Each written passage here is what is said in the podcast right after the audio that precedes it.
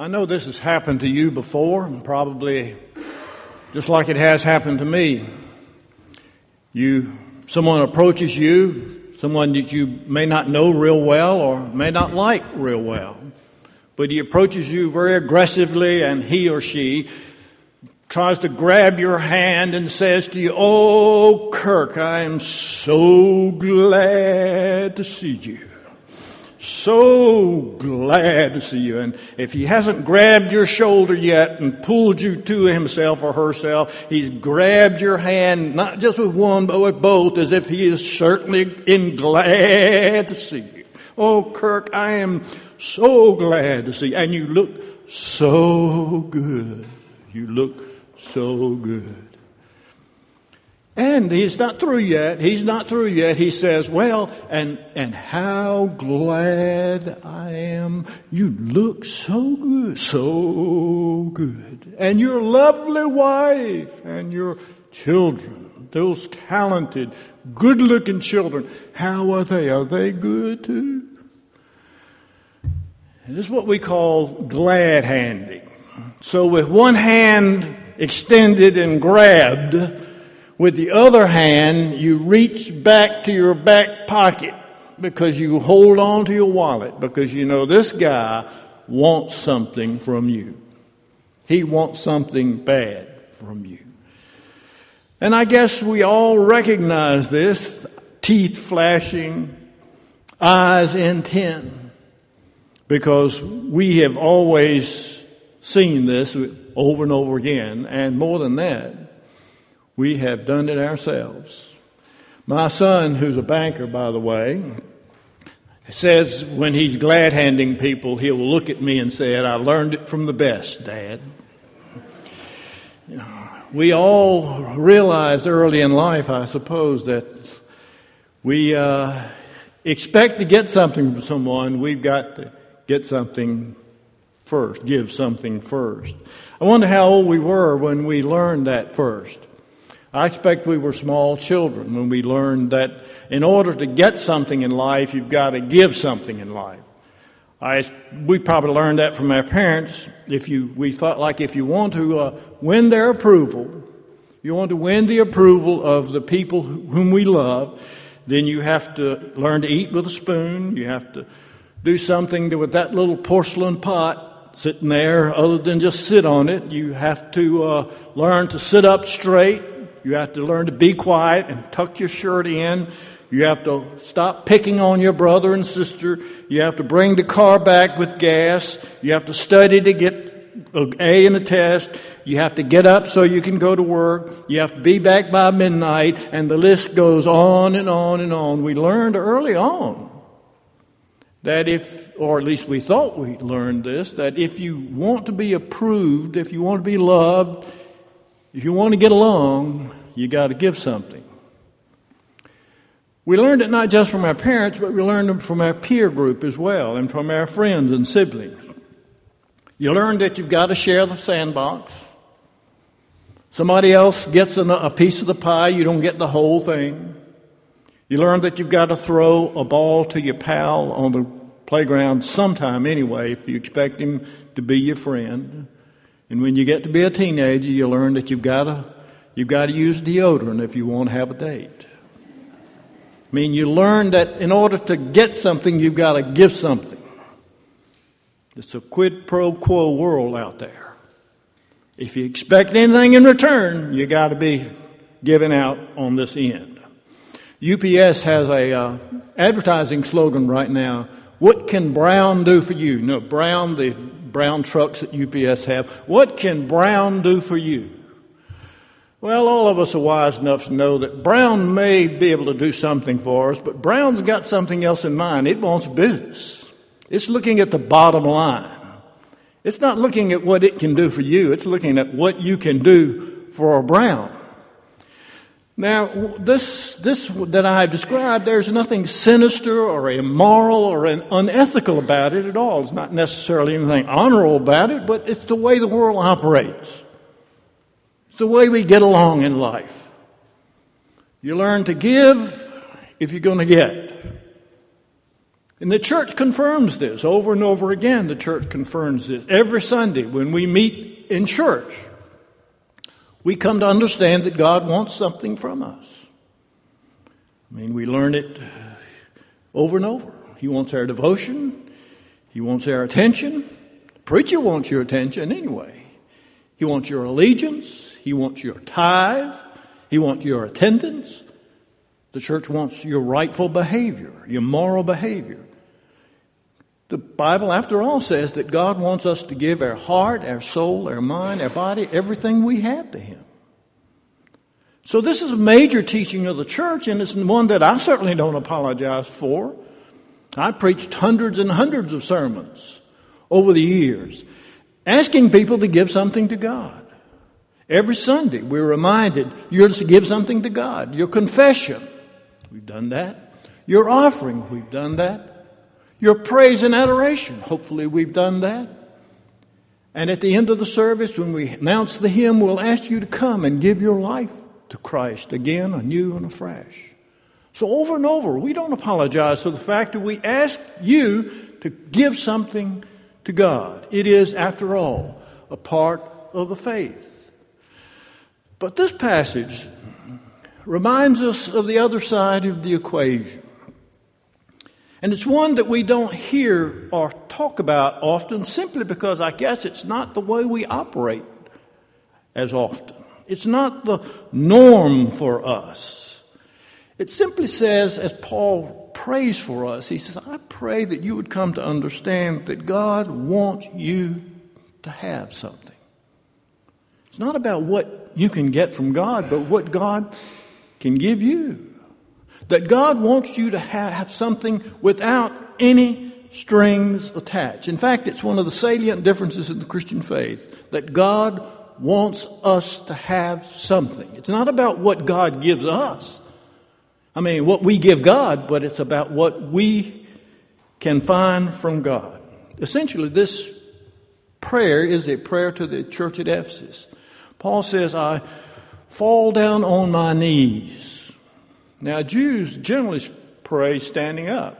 Maybe you've seen those pictures that been puzzled a little bit of the wall in Jerusalem, the Wailing Wall, and you see the Jews standing there in motion as if they were bobbing, so that every time they say the name of God or have the thought of God, they are humbling themselves and, and, and bowing before God.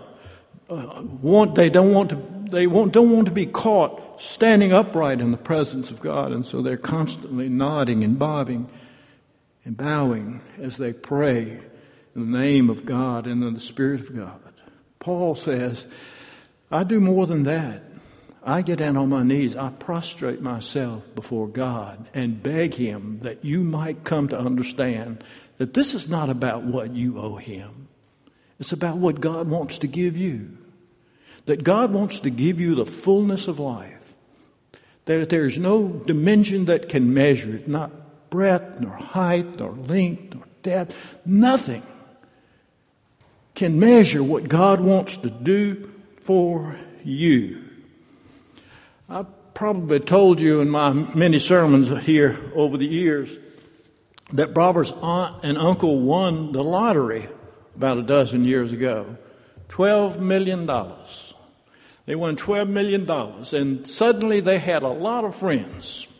A lot of friends. In fact, I went the next week and just reminded them that he had always been my favorite aunt and uncle. They had always been my favorite aunt and uncle. And I reminded him that he sang at my wedding, and, you know, I had, we had a special bond. Laugh about that, but you know, he had so many people asking him for money that they had to change their phone number and get a unlisted number for a period of time because people wanted something from them. And, you know, we have this feeling that if you've got a lot, you can get a lot. And so I've, people who have money sometimes say that they recognize that they don't know who their friends are. And I remember talking to a, fellow who had quite a bit of money, and he said he finally learned to gauge his true friends by the ones who would sometimes say to him, Let me, let me take you. Let me pick up the tab. This is on me. That he didn't expect someone always to be on the receiving end, but he was the one who getting something. I guess we all learn sooner or later that true friendship is depending upon the willingness of folks who offer something to us rather than want something from us. If that's true, then our relationship to God or in a marriage, you know, any loving relationship should be based on a realization of what the, not what we can give in a situation, but what they offer to us.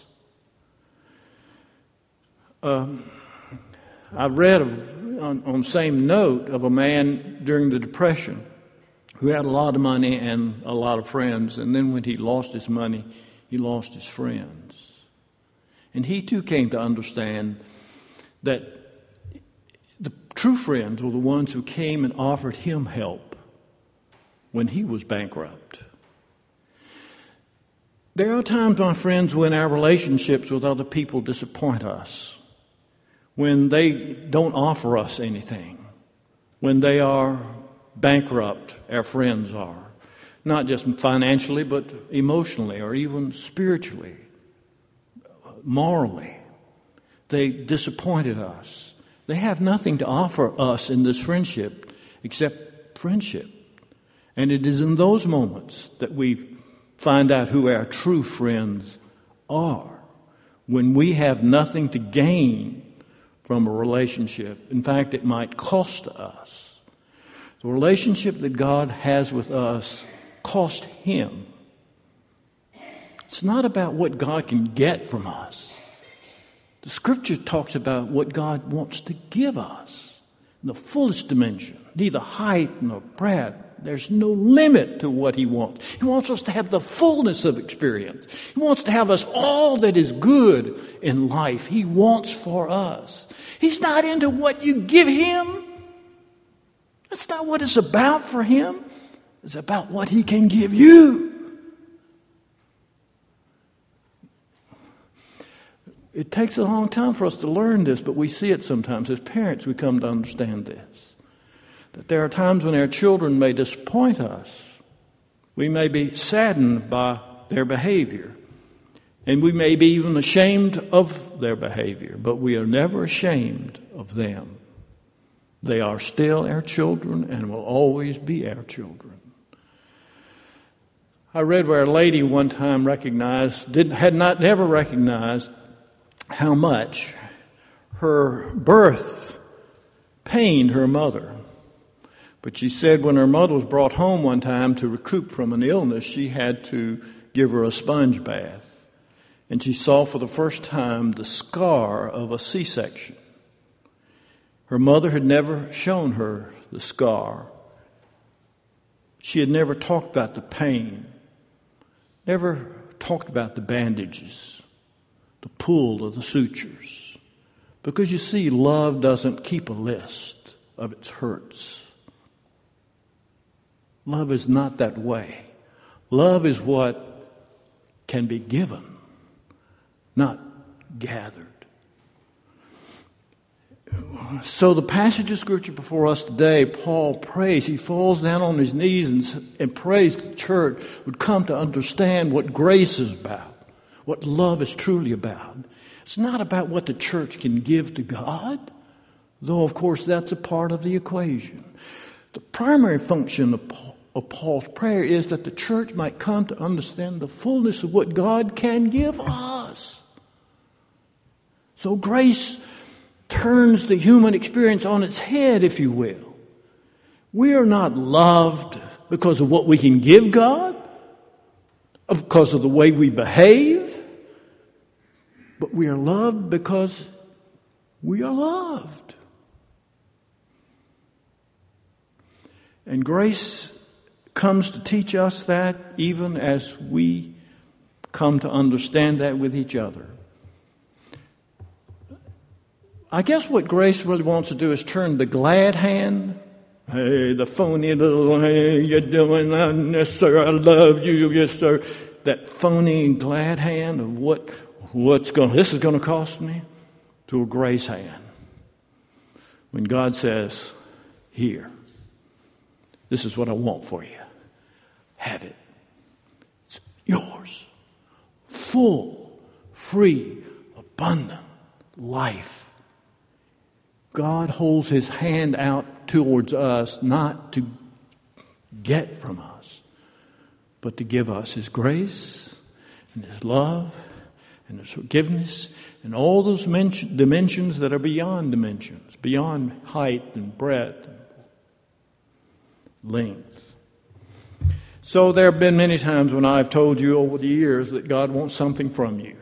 And I will continue to do that. God does want something from you.